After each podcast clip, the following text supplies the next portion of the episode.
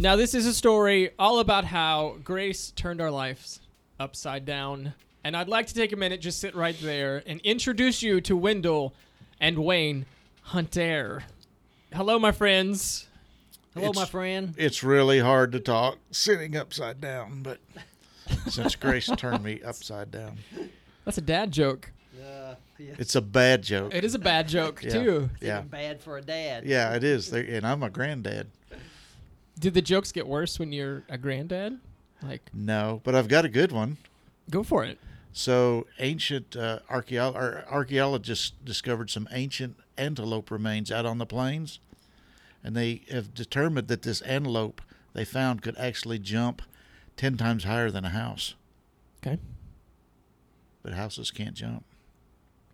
Oh, my gosh. That's. Can we restart the? Yeah. That's my attempt at a granddad joke. that is a grand bad joke. There you go. There you go.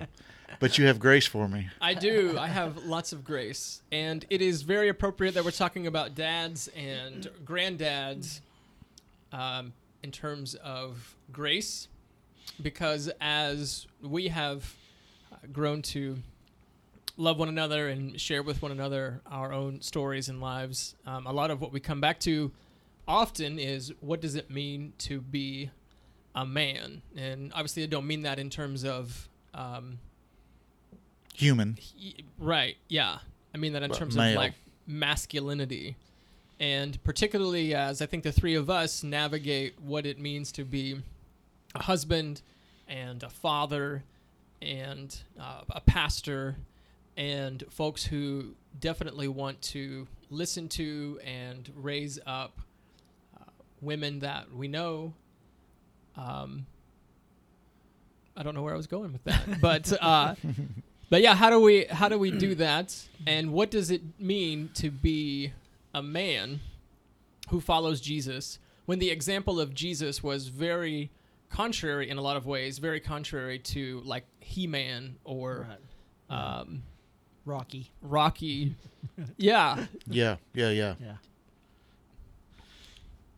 I, I, was thinking about this just a little bit. Um, I run a little bit, and um, I ran with uh, a group of women uh, for a little while, uh, occasionally, and uh, and I've run with uh, men, groups of men before, and it's interesting when you run with men, the pressure is on the last person to catch up. But these women I ran with, the pressure was on the person out front to slow down because there was something about being together and staying together that was important to them.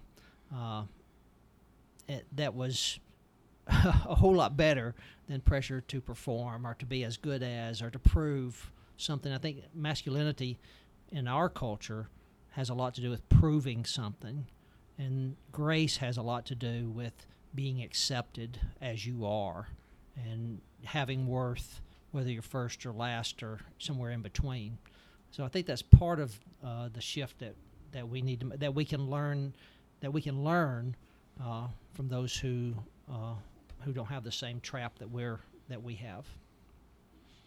Yeah, it, the the shift that's happened in me. I was brought up as a hunter, a fisherman.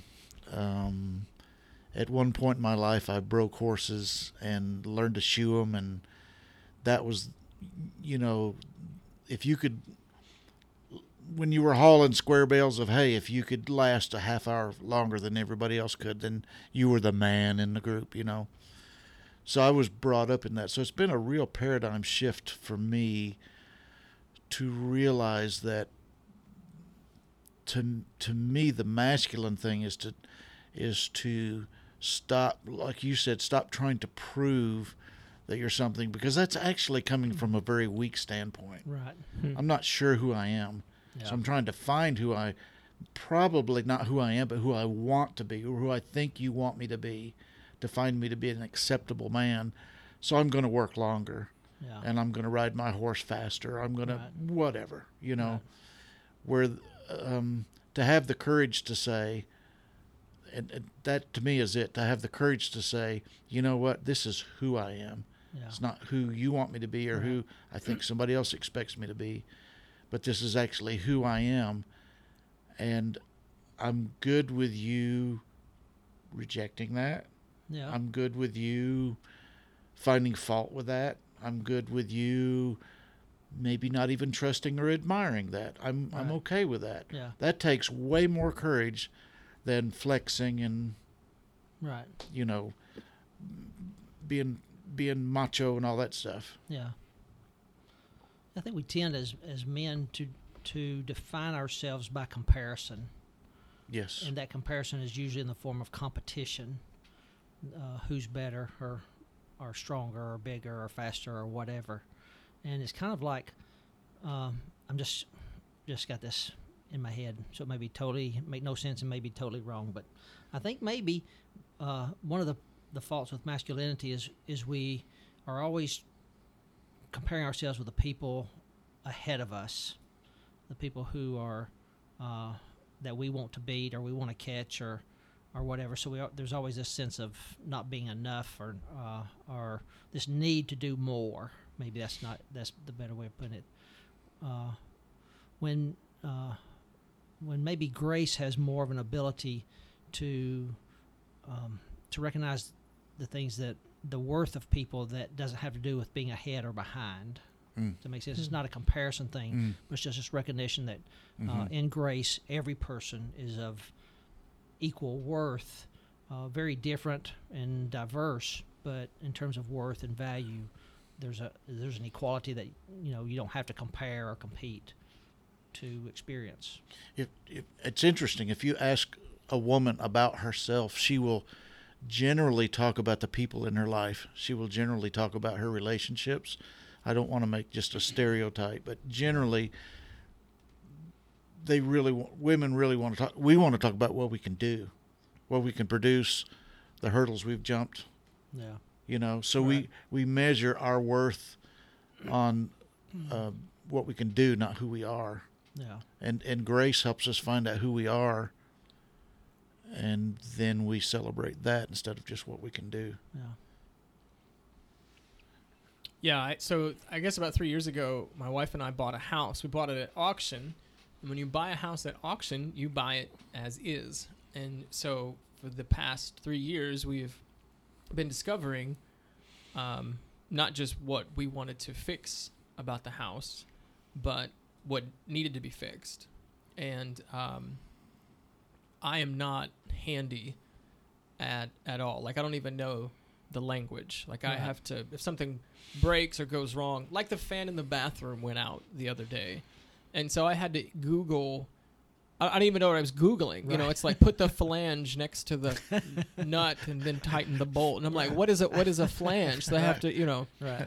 So I get I get really full on confession. I get really it's difficult for me to admit that I am not handy because for me like a man knows how to Yeah, fix right. things. Yeah. And so like in my mind there's this definition and maybe because my dad was super good at fixing things like you know, there's this definition of this is what a that, yeah. spouse and a, a father should be able to do Right. and should be able to do it well Right. and so it's it reveals every bit of my brokenness when I try to fix something because I don't know how to fix right. it, Yeah. and then I nine times out of ten do more damage to it trying to fix it, and so it becomes this Yeah. this cycle of frustration, and I think it's because things in the house like are constantly on display for uh, comparison or for Mhm. measuring. You know, it's like I painted this wall, or I laid this floor, right. or I fixed this thing, and if I didn't fix it or I didn't fix it well, Mm,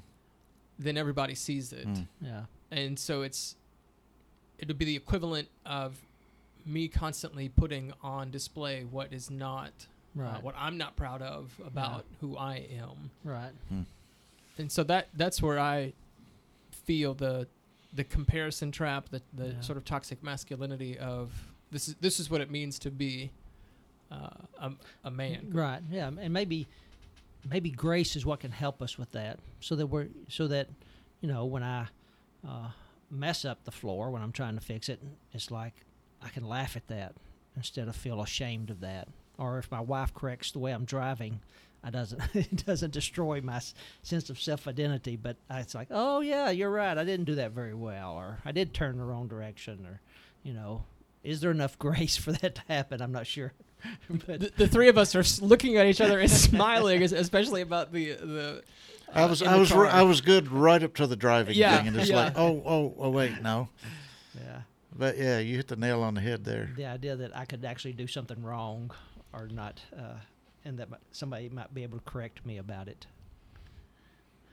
Life life is so much more wide open when you're open to the idea of being wrong. And it's so anti-masculine in our Yeah. culture. It's illegal to be a man who is wrong Right. in any way, physically, mentally. It doesn't Yeah. matter. You're not allowed to be wrong. And who who created that? Yeah. I mean, Brene Brown talks about men coming early on in her her lecturing series or whatever, men coming up to her and saying, you know, you're talking about shame and all this in women, but men are stuck on this white horse and we don't know what to do with it. Yeah. You know, we're we're Right. we're issued the armor and the and the steed, and then it's like, but I don't know. I Yeah.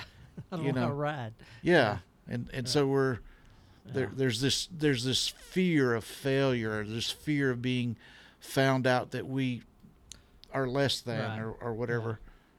I, I know that that's a lot of my uh, story is that that fear of being found out that I I don't have a clue what I'm doing.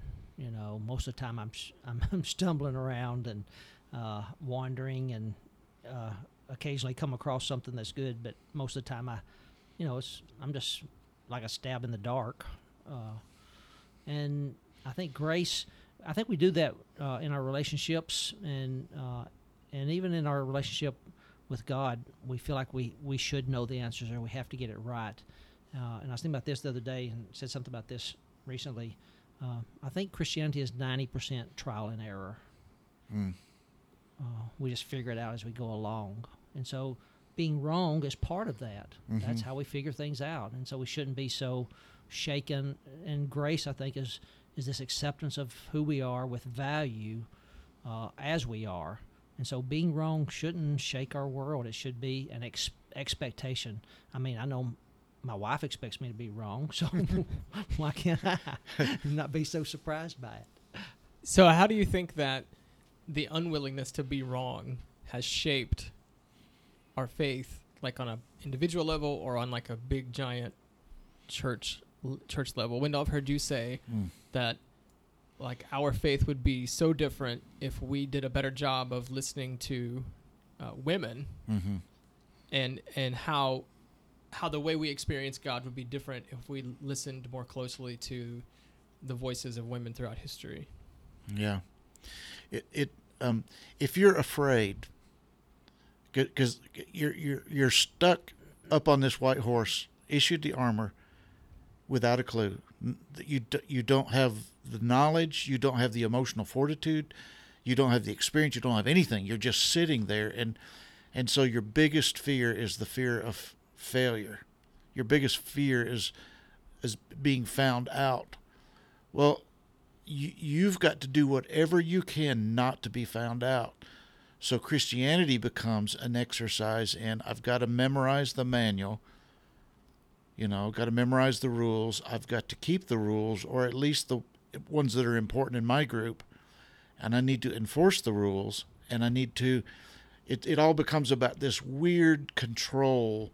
And it goes to theology, it goes to ethics, it goes to order of worship in a church. I mean, as a pastor, it has to go just this way because if it gets a little bit haphazard or chaotic, they're going to see me sitting on this horse. And I don't know what to do. Hmm. So I've got to keep them, I've got to keep everything under control so that I don't get found out. And women are just,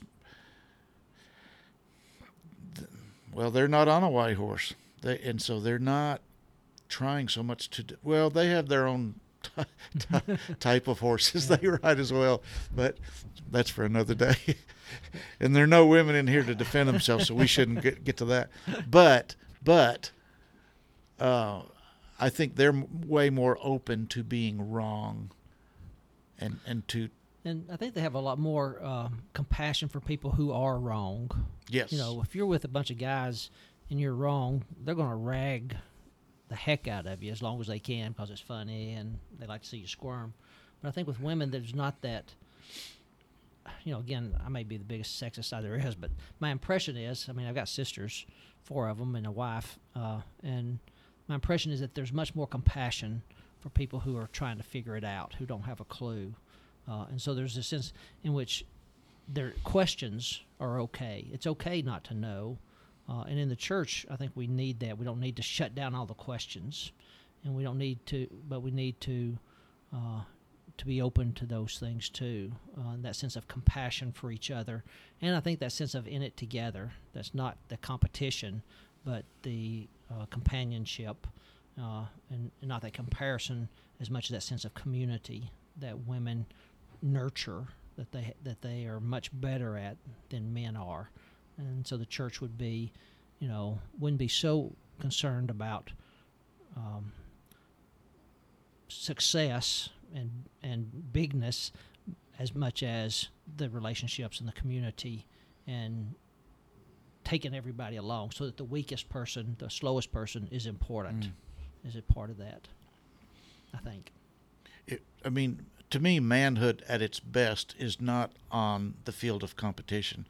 Manhood at its best is when somebody's in trouble and a bunch of men get together and say, let's help them. Mm-hmm. And all of a sudden, now you don't see competition, but you Right. see cooperation, which says to me that it is in our DNA, whatever you want to say. It is in our DNA to do it. Right. It's just that we don't access mm. that. Yeah, we love team sports, which is community and cooperation. Yeah.